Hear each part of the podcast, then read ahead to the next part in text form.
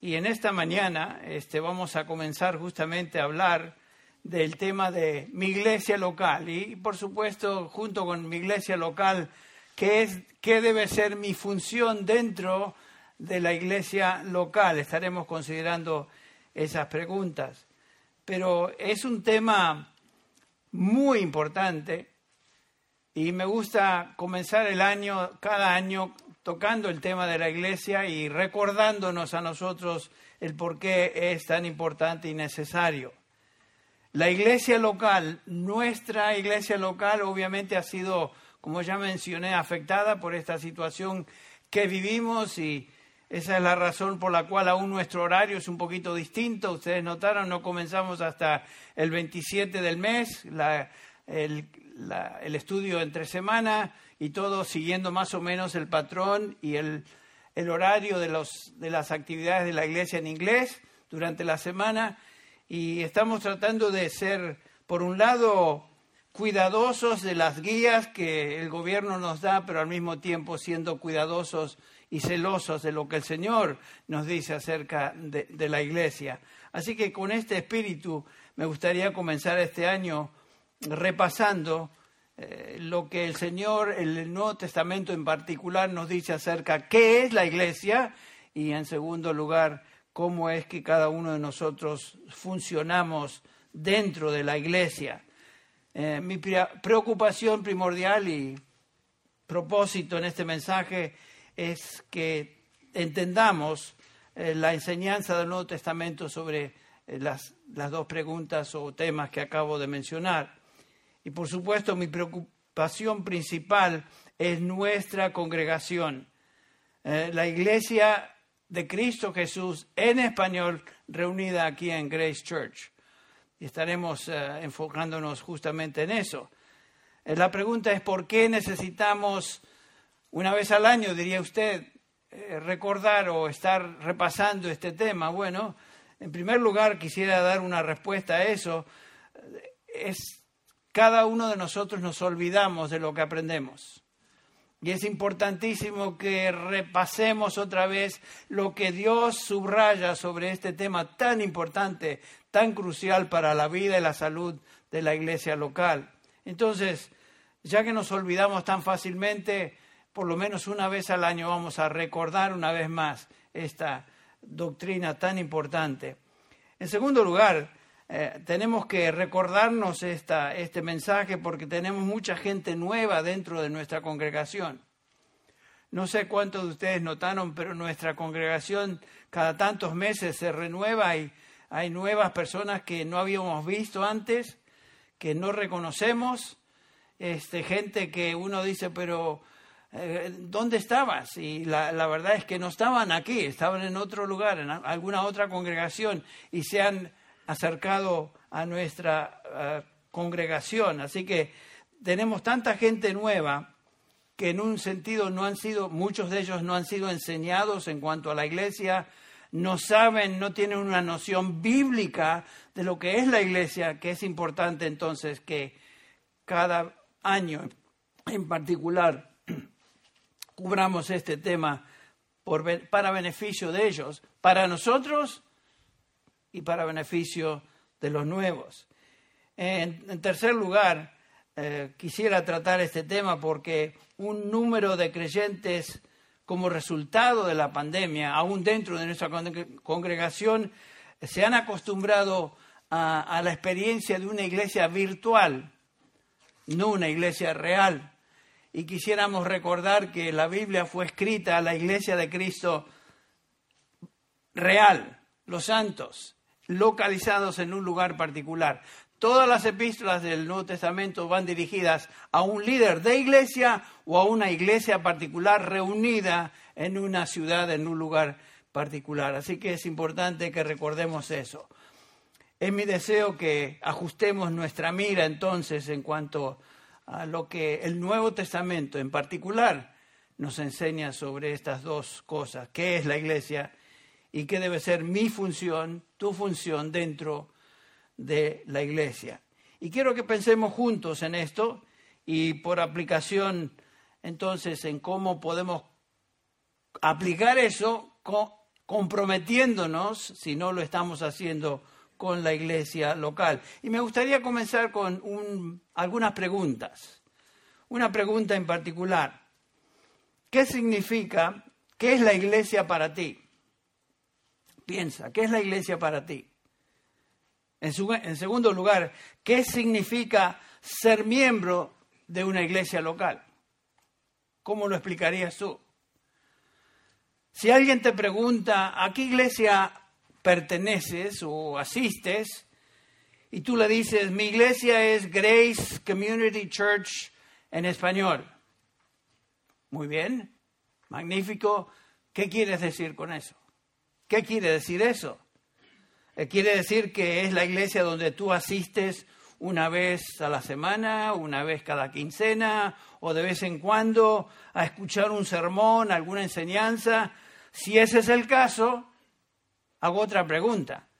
¿Qué diferencia hay entre eso y escuchar un sermón por radio, por internet, por televisión o por video o lo que sea? ¿Es eso la iglesia? Piensa. Entonces, ¿qué compromiso tienes tú con la iglesia local? Esas son preguntas que quisiera que estuvieran en el trasfondo de nuestra mente mientras consideramos lo que la, Biblia nos enseña al respecto. Vivimos en, en una época, creo yo, donde la mayoría de, los, de la gente en general y muchos creyentes también en general no están comprometidos con nada de una manera realmente obvia y por mucho tiempo. Hoy vivimos en una época donde cada persona y, y, por qué no cada creyente promedio, no estoy hablando necesariamente de alguien en particular aquí, pero creyente promedio, buscan o están pensando en qué beneficios pueden obtener de una relación en este caso una relación con una iglesia, y no tanto en cómo pueden aportar a esa relación. Eh, son dos cosas distintas. Eh, hoy no es común, no es normal encontrar una iglesia donde los creyentes están realmente comprometidos con esa congregación. Muchos de los que asisten a la iglesia van a una iglesia, desean, una, desean la, la relación más superficial posible con esa iglesia, pero al mismo tiempo desean continuar asistiendo.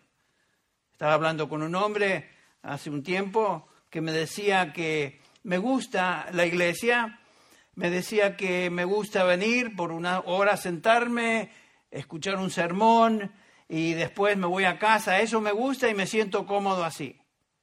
Bueno, obviamente que tal persona, que describe entre paréntesis a muchos, tal persona no tiene una idea cabal, una idea seria de lo que el Nuevo Testamento enseña acerca de la iglesia local. Con este tipo de actitud, por supuesto, han surgido iglesias que se han diseñado con programas, con servicios para entretener a los que vienen, ofrecerles también un programa de música y atracción con un breve mensajito, que por lo, por lo general no es muy bíblico que digamos. Y muchas, muchas iglesias han redefinido el concepto de iglesia para brindar un producto a la gente que ellos quieran. O sea, no se diseña un programa en la iglesia en base a lo que Dios dice en el manual, sino que se diseña una iglesia y un programa para ver qué son las necesidades de la gente. Y en base a esas necesidades que son carnales, entonces creamos un programa para ellos. Entonces estamos viviendo una época donde este, eso es muy común. El punto es darle al consumidor lo que él quiere. Y si él quiere algo superficial y liviano, sin compromiso, pues le vamos a dar eso. Qué triste, ¿no? Muchas iglesias entonces hacen eso y tenemos que hacer la pregunta, ¿qué lejos está esa actitud o ese tipo de práctica eclesiástica de lo que vemos en, el, en la primera iglesia, por ejemplo, allá en el capítulo 2 de Hechos, donde el apóstol, no, mejor dicho, el, autor Lucas nos describe lo que estos creyentes experimentaban. Recuerden esa primera iglesia en Jerusalén, después de la gran predicación del apóstol Pedro, se convierten, nos dice ahí, tres mil almas y se agregan a la iglesia, la primera iglesia en Jerusalén, y noten a qué se dedicaban, dice el versículo 42 del capítulo 2 de, Hechos, se dedicaban continuamente, o sea, no era esporádicamente, no de vez en cuando, sino continuamente a las enseñanzas de los apóstoles. O sea, noten la primacía que tomaba la enseñanza bíblica. La enseñanza de los apóstoles que estaban presentes ahí en medio de ellos, pero nosotros hoy tenemos la, la enseñanza de los apóstoles revelada en el Nuevo Testamento. Entonces, seguimos ese patrón. Continuamente nos dedicamos a las enseñanzas de los apóstoles y después dice ahí a la comunión, al partimiento del pan y a la oración. Y nos dice el versículo 44 de Hechos 2, que todos, todos los miles estaban juntos y por supuesto compartían sus vidas, sus posesiones y todo aquello que era necesario para tocar las necesidades de los, de los menos este, que habían recibido ventaja de alguna manera. La iglesia hoy ha perdido este sentido de, de pertenecer a Dios y pertenecer el uno al otro. Comencemos a pensar, eso es la iglesia en el contexto bíblico del Nuevo Testamento. En contraste a esta realidad bíblica, ¿qué es lo que observamos hoy? Tenemos muchos, obviamente, como mencioné, que profesan ser cristianos, que no tienen interés en pertenecer a una congregación local o tienen un interés muy parcial, muy pasivo, muy superficial. En una ocasión, después de un servicio, servicio, dominical aquí en nuestra iglesia, hablaba con unas visitas y les pregunté de dónde venían, era una pareja. Y me dijeron que les pregunté a qué iglesia asistían, porque obviamente hablaban como cristianos. Entonces uno pregunta, ¿de qué iglesia viene? ¿De qué, dónde asiste? Y me, dijeron, no, nosotros no, no asistimos a una iglesia, sino que asistimos a varias iglesias. Entonces, eh, pero no pertenecemos a ninguna. Pero como si fuera una virtud de eso, visitamos a muchas iglesias, el propósito era sacar lo mejor de cada iglesia y quedarse con lo mejor. Y de esa manera este, ellos se sentían cómodos, o por lo menos delante de Dios se sentían cómodos. Pero eso es ser un picaflor eclesiástico. Eso es saltar como un picaflor hace de flor en flor a, extraer algo y, transferir ese concepto ahora a la iglesia. ¿Qué idea, qué idea tan foránea, tan ajena a lo que el Nuevo Testamento nos enseña es la participación o la función de un cristiano dentro de una iglesia. O sea, hay gente sin compromiso. En toda iglesia, y en nuestra, en nuestra iglesia también asisten algunas personas que no tienen la idea de comprometerse. Eh, por eso también hablo del tema. Este, no me miren con, con mal ojo, simplemente estoy dirigiéndome a una necesidad que se observa. Así que si usted es uno de estos, póngase el saco si le cabe y, escuche lo que Dios tiene que decirnos, porque al fin y al cabo no es Henry el que dice, es Dios el que habla a través de su siervo. Junto con esta falta de compromiso también observamos en la iglesia la negligencia particular que a veces se le da a la participación de las ordenanzas de la iglesia. Me estoy refiriendo al bautismo y me estoy refiriendo a la cena del Señor. Como ya se anunció, el próximo miércoles último de este mes tendremos otro servicio de bautismo. El bautismo no es una opción, el bautismo es un mandamiento del Señor a los suyos y por todo el mundo, hacer discípulos de todas las naciones, bautizándolos en el nombre del Padre, del Hijo y del Espíritu Santo. Esa no es una opción. Si les gusta, si les cae bien, es un mandamiento del Señor. Y lo mismo con la Santa Cena. La Santa Cena es el tiempo cuando nosotros recordamos el sacrificio de Cristo a favor del pecador. Y lo hacemos recordando eso y proclamando que Él es el Señor. Nos dice el versículo 28 de primera Corintios 11 que cada vez que bebáis que comáis este pan y bebáis esta copa, ¿qué hacemos? La muerte del Señor que anunciáis hasta que Él venga. O sea que no es opcional. Es algo que debemos hacer como iglesia local. Y por eso lo hacemos. En el bautismo declaramos nuestra relación con Cristo y nos identificamos con Él y su iglesia y a través de la Santa Cena celebramos y anunciamos el sacrificio del Cristo, de Cristo por el pecado a favor del pecador hasta que Él venga. Y lo hacemos hasta que Él venga. Y noten otra vez, son mandamientos del Señor a su iglesia.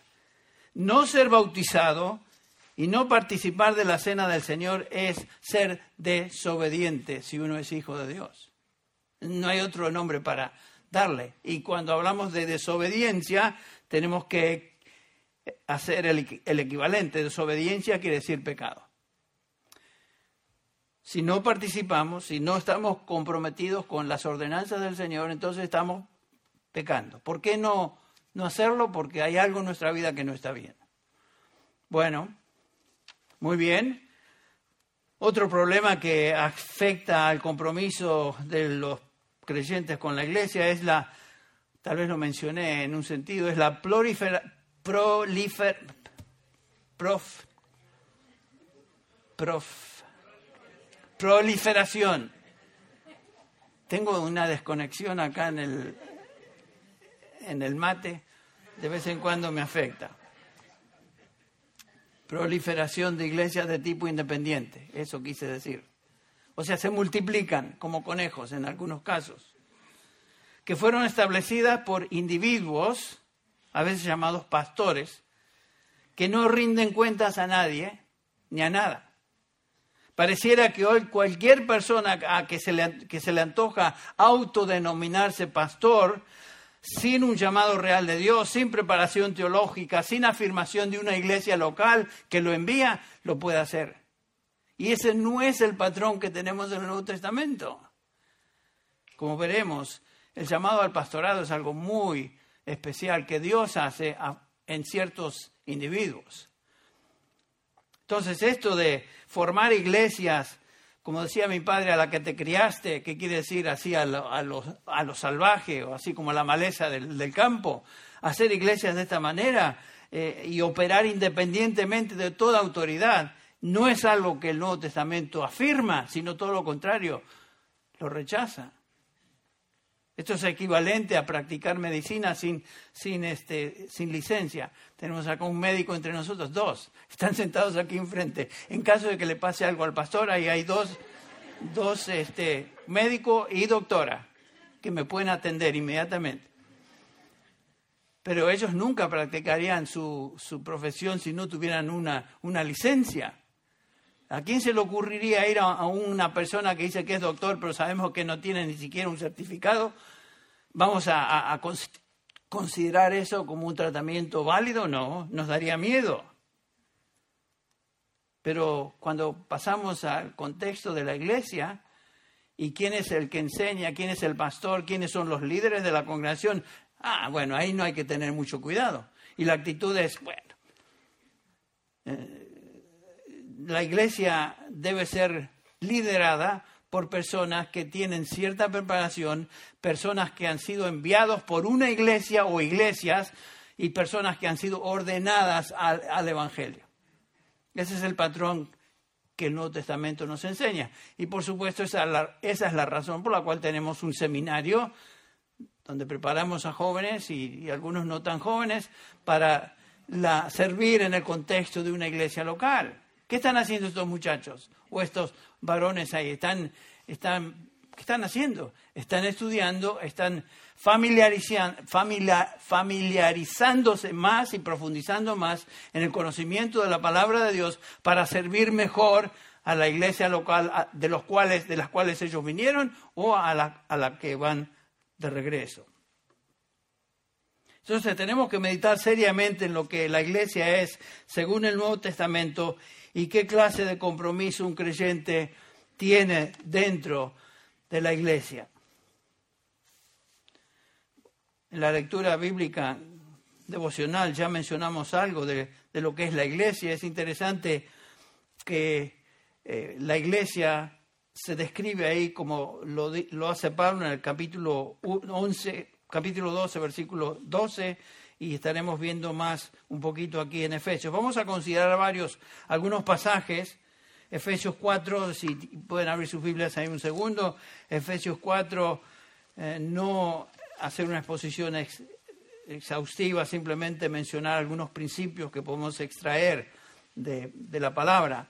Pero antes de eso, notarle, hacerles notar a ustedes que el Nuevo Testamento describe a la iglesia por medio de metáforas, analogías.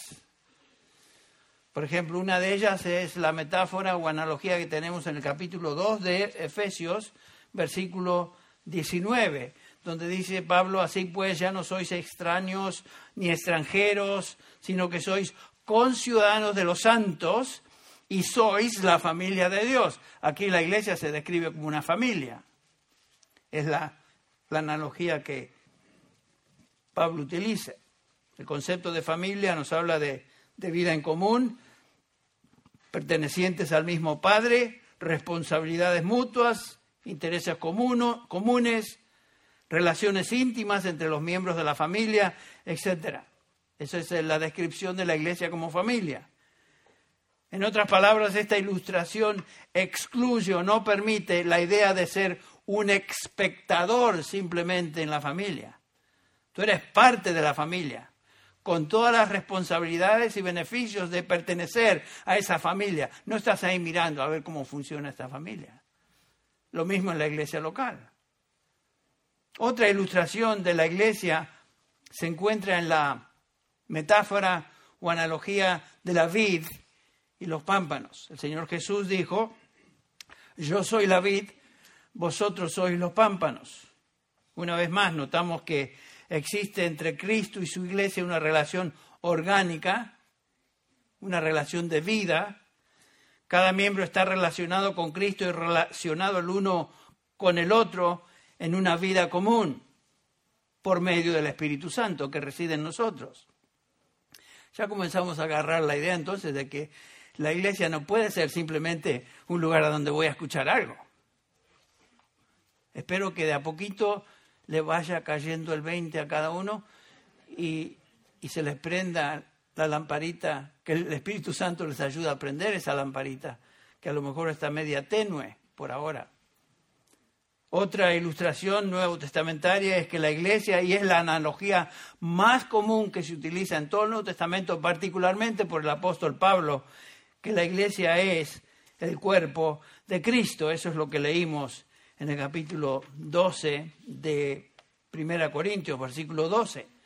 Porque así como el cuerpo es uno y tiene muchos miembros, pero todos los miembros del cuerpo, aunque son muchos, constituyen un solo cuerpo, así también es Cristo. E inmediatamente notamos que Pablo quiere hacer hincapié, y es su favorita metáfora, quiere hacer hincapié que la iglesia no es simplemente algo estático, algo sin vida, un lugar, algún edificio, o un lugar donde simplemente asisto, no, la iglesia es un cuerpo, donde todos los miembros están unidos unos a otros por medio del Espíritu Santo, por el cual fueron bautizados, como dice el versículo 13 de 1 Corintios 12, 13. Entonces, veamos, les hice abrir las Biblias al capítulo, a Efesios 4 un segundo. Vean, por ejemplo, cómo Pablo está dirigiéndose, eh, entre paréntesis, a todos los creyentes, a la iglesia, a los santos que están en Éfeso, y les recuerda a ellos y a nosotros, cuando dice en el versículo 7, este capítulo 4, versículo 7 de Efesios 4, dice, pero a cada uno de nosotros, Pablo se incluye ahí. Se nos ha concedido la gracia conforme a la medida de Cristo. Muy bien, o sea que aquí comienza a decirnos Pablo que cada uno de los creyentes tiene una gracia, algo especial, un don especial que debe ejercer, que debe hacer. dice el versículo 11, Él dio, Él mismo dio, es muy enfático en el original, Él mismo dio, hablando de Cristo, algunos a ser apóstoles, a otros profetas, a otros evangelistas, a otros pastores y maestros, bajen la vista al versículo 14 del capítulo 4, donde dice, para que ya no seamos niños sacudidos por las olas, llevados de aquí para allá por todo viento de doctrina, por la astucia de los, hombres, por las artimañas engañosas del error, eh, quise mencionar el versículo 15 en particular, ah, sino que hablando la verdad en amor, crezcamos en todos los aspectos en aquel que es la cabeza, la cabeza del cuerpo, es decir, Cristo, y del versículo 16, por supuesto, nos habla del funcionamiento de cada miembro, de quien todo el cuerpo, estando bien ajustado y unido por la cohesión que las coyunturas proveen, conforme al funcionamiento adecuado de cada miembro, produce el crecimiento del cuerpo para su propia edificación en amor. Notemos algunos principios que surgen de esta, estos pasajes. En primer lugar, notamos que esta metáfora nos enseña que la iglesia está compuesta de miembros que pertenecen el uno al otro en una relación interdependiente. No hay miembros independientes de la iglesia. No hay llaneros solitarios en la iglesia. No hay gente que dice, yo soy cristiano, me guardo mi religión para mí, pero no pertenezco a ninguna iglesia. Tal concepto no se encuentra en el Nuevo Testamento. ¿Me entienden? No existe en el Nuevo Testamento la idea de cristianos independientes, sueltitos, que viven sin responsabilidad o relación alguna con otros cristianos. Eso es, eso es algo totalmente torcido. Fuimos llamados a salvación y si fuimos llamados a salvación, es obvio que fuimos llamados a formar parte de la iglesia de Cristo. Si estamos en Cristo, por haber sido salvados por la fe en Él, entonces somos parte de su iglesia. Somos parte de la iglesia de Cristo. Cuando cada uno de nosotros nos convertimos a Cristo, vinimos a formar parte de su cuerpo, la iglesia en el cual el Espíritu Santo nos ha colocado, somos un cuerpo. Lo hemos leído. Y aquí lo vemos otra vez en, estos versículos. Otra vez el versículo 12 porque así, de 1 Corintios 12, porque así como el cuerpo es uno y tiene muchos miembros, pero todos los miembros del cuerpo, aunque son muchos, constituyen un solo cuerpo, así también Cristo. Estamos espiritualmente unidos a Cristo y unidos el uno para con el otro, o el, el uno con el otro. La idea de un cristiano independiente flotando de una iglesia para otra o viviendo solo, independiente. Yo miro la televisión y los programas de, evangélicos ahí, donde se predica la Biblia, y eso es suficiente. Eso no es iglesia, esta persona no entiende lo que significa ser parte de la iglesia de Cristo. Y si ustedes piensan, uy, qué, excitado está Henry hoy, está muy, ah, está muy animadón. Sí, porque me preocupa mucho esto. Eh, eh, eh, hablo demasiado con gente que obviamente revela que no entiende lo que es esto, que no entiende la iglesia. Y aquí en Grace queremos tener creyentes participando en la congregación de los santos aquí, que entiendan lo que somos a la luz de lo que el Nuevo Testamento nos enseña que somos. Qué interesante que el Nuevo Testamento, todos los cristianos, desde Hechos 2 hasta el resto del, del Nuevo Testamento, todos los cristianos se identificaban con una iglesia, sin excepción. Todos los cristianos eran bautizados, todos, porque el bautismo, como dije, es representación o indicación de que me identifico con Cristo y su obra y me identifico también con aquellos que son de Cristo. Ser cristiano y no bautizarse eh, es decir, yo no estoy identificado con Cristo. Y eso es imposible. Lo cual, eso ya lo dijimos, es desobediencia, ya que el bautismo es el testimonio público de mi identificación con Cristo y su iglesia. Sin, sin, embargo, como ya mencionamos, existen muchos cristianos que no ven la importancia ni el significado de bautizarse en obediencia al mandato de Cristo. Y como dije, en la primera iglesia vemos que todos los cristianos eran bautizados. No, no, esto no es opcional, el bautismo no es algo opcional. Leemos en Hechos 2.41 que nos dice, entonces los que habían recibido su palabra, la palabra de Pedro, fueron bautizados y se añadieron aquel día como tres mil almas. Qué interesante que el Espíritu Santo guía a Lucas a escribir el número, tres mil almas. ¿Pensaron en eso? ¿Por qué el hincapié en el número? ¿Por qué tres mil almas? ¿Por qué no dice, y se bautizaron muchos de los que creían? No, nos da una cifra, nos da un número. Se sabía quién eran los creyentes en la iglesia y se sabía cuántos.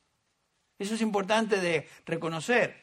Cada uno de ellos se identificaba con su Salvador Jesucristo y con otros creyentes por medio del bautismo. Y los que eran líderes de la iglesia conocían quiénes eran y cuántos eran. Y qué interesante que el versículo 47 de Hechos 2 nos dice que el Señor iba agregando a la iglesia cada día aquellos que iban que estaban siendo salvos.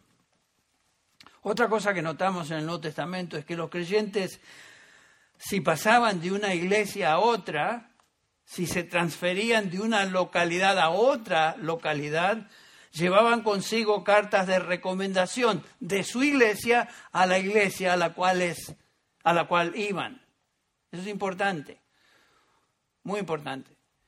Ustedes notaron que por lo general, en, cuando usted viene de otra congregación y va a tomar las clases de membresía o va a tomar clases de fundamentos de la fe, una de las cositas que queremos notar es si usted viene de una iglesia hermana en Cristo afiliada, y si tiene la recomendación de sus líderes. En algunos casos no es posible porque vienen de una iglesia tan distinta que no les recomendarían que vengan a Grace Church porque nos consideran cosa rara.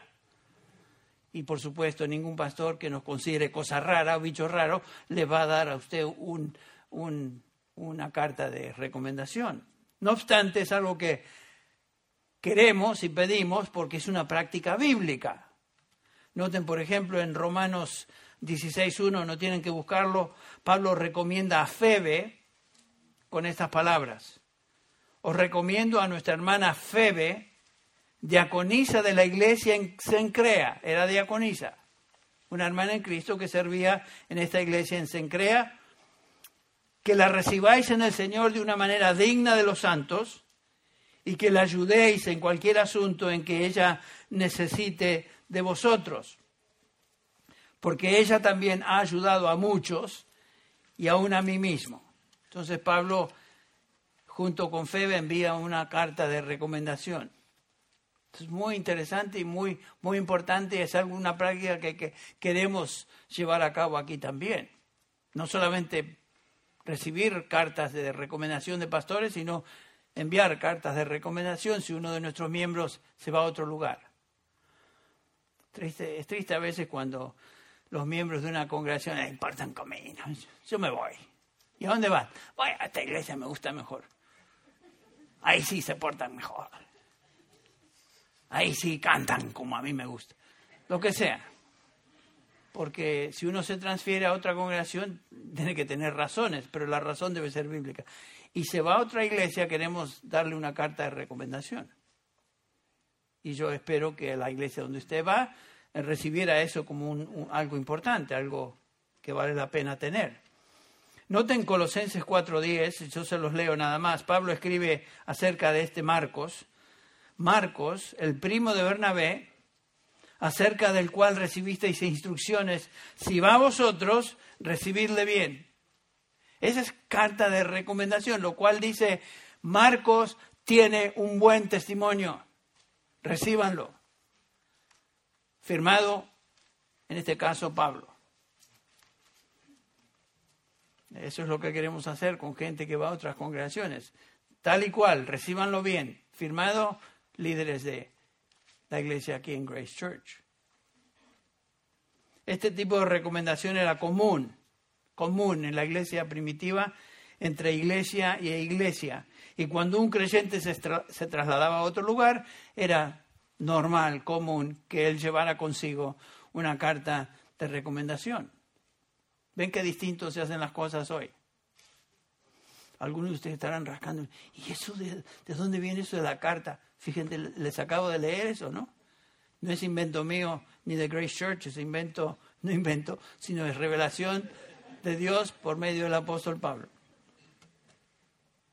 El punto es este, y la lección es esta, que los creyentes no eran individuos sueltos o independientes, sino que siempre pertenecían a una congregación local y las congregaciones conocían a sus miembros. ¿Y cuántos eran? Eso es muy, muy importante de ver y observar en el Nuevo Testamento. La mayoría de ustedes pertenecen a esta iglesia, estaría por sentado, por lo menos la mitad de los que estamos aquí. Algunos de ustedes simplemente asisten de vez en cuando, pero eh, todavía no se han comprometido totalmente con la iglesia no se han identificado con la iglesia, ya sea por medio del bautismo o más tarde integrándose a la congregación como miembros, por lo menos. ¿Por qué? Esa es la pregunta. ¿Por qué? Y sin duda hay varias razones. Y me gustaría simplemente repasar algunas que yo he escuchado y cosas que uno también deduce. Entre paréntesis, yo no tengo ningún apuro de terminar este mensaje eh, a las a la hora que terminemos, a las 10. Yo quiero que este, este, este tema sea cubierto por lo menos al principio de año y sea cubierto bien y tal continuamos el próximo domingo. Ay, otra vez con... Sí, el próximo, el próximo domingo otra vez. ¿Por qué? Dije, porque hay varias razones. A veces la razón que uno no se compromete es, ignorancia de la importancia de pertenecer formalmente a una congregación e integrarse a ella sirviendo. Hay gente que, creyentes que ignoran esto, porque no se les ha enseñado, porque todavía no se han dado cuenta, o porque son nuevitos en la fe, etcétera. Múltiples razones, pero esa es muy obvia. Algunos prefieren ambular de iglesia en iglesia, como mencioné el, la pareja esa que decía que iban a varias iglesias. Y como ya están observando, ese no es un patrón bíblico, es totalmente ajeno a lo que el Nuevo Testamento nos enseña. Otros no quieren integrarse porque prefieren mantener cierta distancia. Son muy privados. No quieren que los demás les conozcan mucho, eh, no desean ser muy responsables, no, no quieren pertenecer. Y existe tal individuo o individuos aún dentro de nuestra congregación. Y algunos, y esto lo tengo que decir porque lo observamos, y yo soy responsable de enseñar esto, algunos de ustedes van y vienen entre el lado americano y el lado en español. Y realmente no se identifican con ninguno.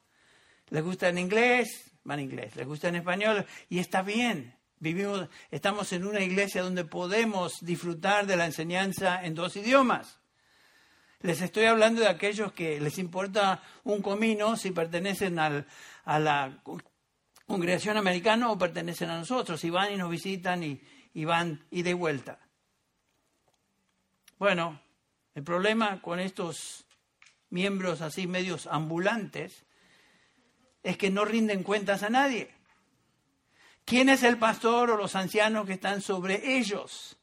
Eso es lo importante, porque como veremos en un instante, sino hoy, el próximo domingo, todos los creyentes de las iglesias se ponían bajo la autoridad de los, de los ancianos.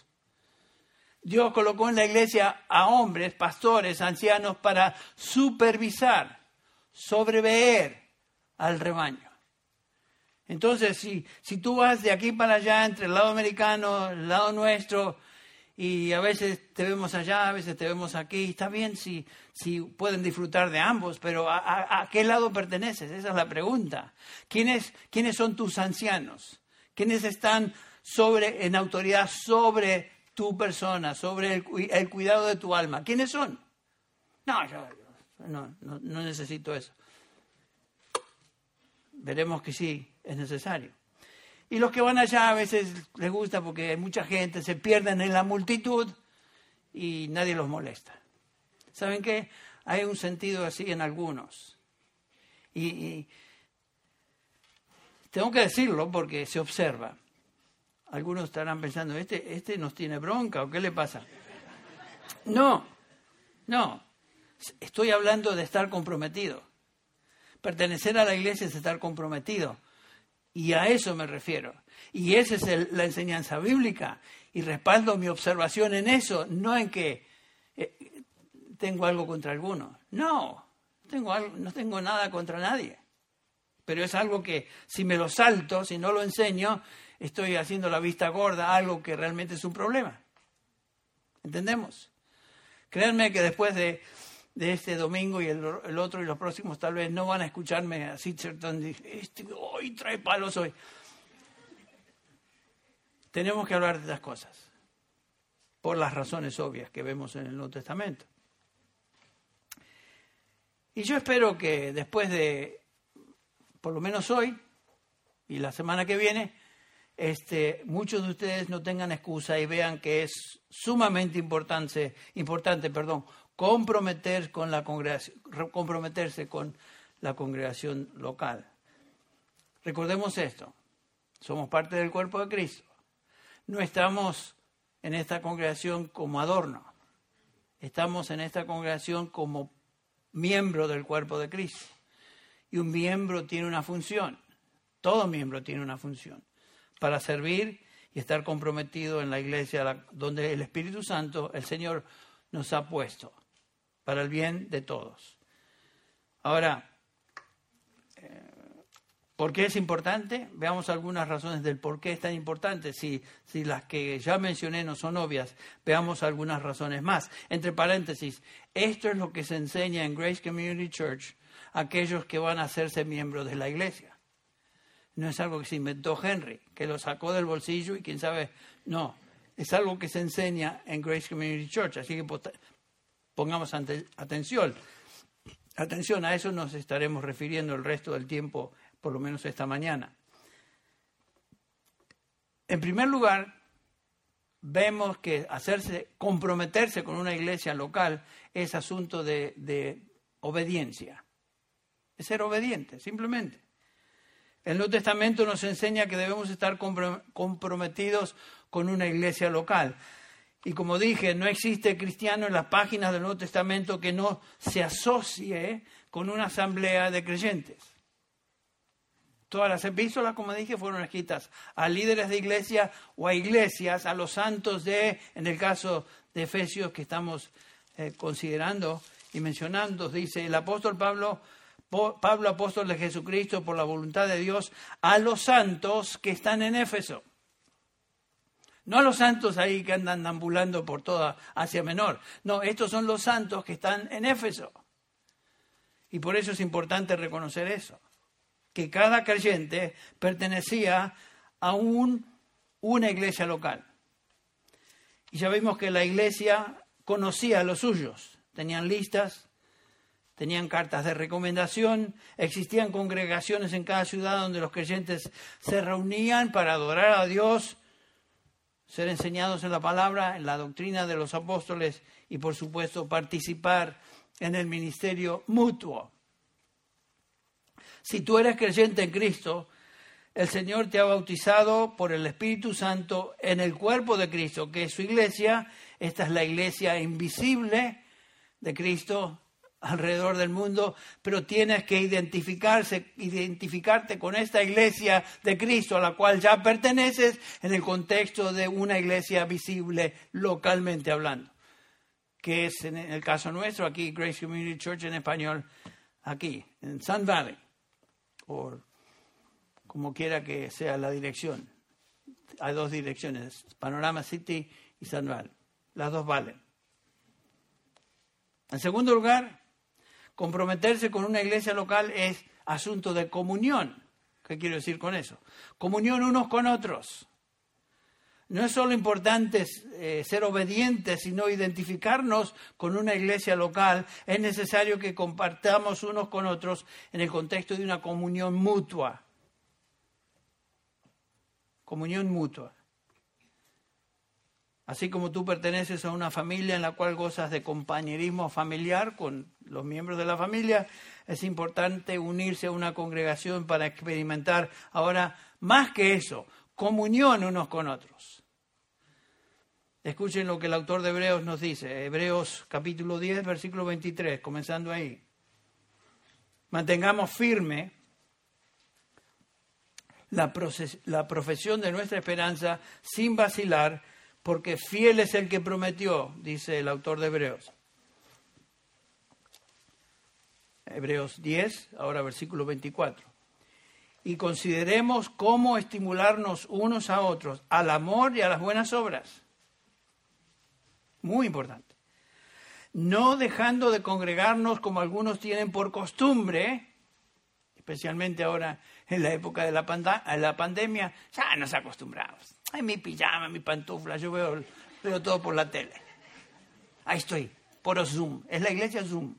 No, la iglesia es la iglesia congregada, si es posible. Hay momentos que uno debe estar separado por motivos de salud. Entiendo eso. Pero eso no es la iglesia viva de Cristo. Esa es la iglesia virtual a la que nos hemos acostumbrado tristemente demasiado. Otro palo de Henry. Esta, en esencia, es la, comunión, estimularnos unos a otros al amor y a las buenas obras. Eso se puede lograr solo, solamente, mejor dicho, en el contexto de una iglesia reunida, una asamblea, creyentes juntos unos con otros. Pero alguien estará pensando, ¿pero qué de la pandemia, Henry? Ya mencioné lo de la pandemia. La pandemia es un accidente por unos meses tal vez, tal vez un poquito más, pero debemos ser serios en cuanto a, lo que el Señor nos manda a través de su palabra, de reunirnos, no dejando, dice, de congregarnos como algunos tienen por costumbre. Por supuesto, en el caso de la pandemia, que existe, yo no estoy menoscabando la pandemia, existe real, es contagiosa, lo hemos visto en muchos de nuestros hermanos, pero esa no es una excusa para decir ya no nos congregamos. Porque si hubiera alguna excusa, de alguna manera el Espíritu Santo lo hubiera hecho obvio en su revelación. Pero no existe excusa. Ahora, otra vez, quiero recalcar, para que no me malentiendan, debemos tomar precauciones. Si la salud de otros va de por medio y hay enfermos, tenemos que tomar precauciones. Seguir las instrucciones del Departamento de Salubridad, lavarnos bien las manos, mantener cierta distancia unos de otros. Eh, y si alguien está enfermo, ni venga, por favor, no comparta esa bendición aquí, quédese en su casa, está bien, entendemos eso. Usar la máscara, en el caso de muchos, está bien, son precauciones que debemos tomar. No queremos hacer la vista gorda y decir, ah, eso no, no es un resfrío simple, es, es una enfermedad seria en algunos casos. Gracias a Dios, que en la gran mayoría de los casos, 90 y, no sé, 98% de los casos, eh, los hermanos, o mejor dicho, las personas enfermas se, se mejoran y, se recuperan. Gracias a Dios por eso. Así que no tomemos la excusa de, de no venir por la pandemia del coronavirus. Coronavirus. Yo conozco a algunos hermanos que no vienen, que no están aquí por el asunto del coronavirus. Porque ahí en Grace no tienen precauciones, no se cubren y ahí nos enfermamos. ¿Saben qué? Algunos de estas personas que están diciendo eso se enfermaron no porque vinieron aquí, sino se enfermaron en el trabajo o en contacto con otras personas. No fue por venir a la iglesia. Aquí no me vengas a decir que el asunto es, el problema es congregarnos como, como iglesia. No, no. Y noten, muchos de los hermanos ya han, ya han sido contagiados, también están aquí presentes, disfrutando de la, esa vacuna natural, hasta que no sé cuánto va a durar eso, pero, o sea, lo que no quiero que ustedes piensen es que yo estoy soy legalista. No, entiendo el problema, entiendo la, sensibilidad y quiero que seamos sensibles a, a otros hermanos.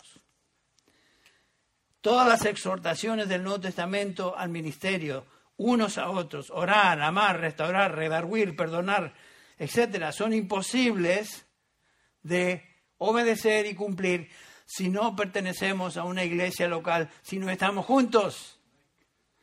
Por eso el Espíritu Santo recalca eso y estaban todos juntos, la iglesia en Jerusalén, capítulo 2, versículo 44.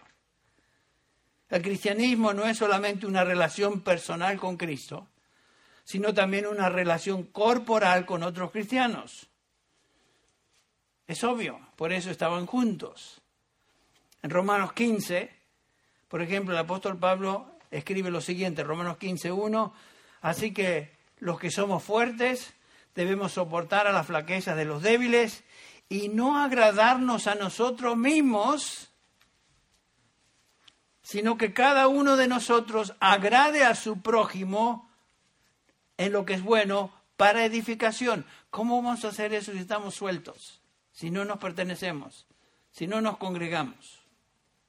Vivimos para edificación de otros. Es imposible edificar a otros viviendo independientemente, viviendo aislados unos de otros. Y ustedes ya han notado el hincapié que estoy dando en esto. En, tercer lugar, en esta lista de las razones por las cuales debemos ser, estar comprometidos con la Iglesia, es por cuestión de autoridad. Y aquí llegamos a algo que ya mencioné, pero lo vamos a examinar. ¿Qué quiero decir con autoridad? Es simple, y claramente el Nuevo Testamento enseña que cuando tú llegaste a salvación, fuiste colocado por el Espíritu Santo en una iglesia. Primero la iglesia de Cristo, obviamente, a la cual pertenecemos por medio del bautismo del Espíritu Santo. Pero también a una iglesia local. Cada iglesia local en el Nuevo Testamento está dirigida, supervisada, liderada por ancianos pastores que gobiernan sobre esa iglesia. Ustedes piensan que eso fue, ah, eso es la época del Nuevo Testamento. Es siempre. Todo cristiano en una iglesia está bajo el gobierno, bajo la autoridad de sus pastores. Por ejemplo, Pablo enseña en 1 Tesalonicenses 5, 1 Tesalonicenses 5, versículo 11. Por tanto, alentaos los unos a los otros y edificaos los unos el uno al otro, tal como lo estás, estáis haciendo, ya lo estaban practicando, esta es la comunión mutua.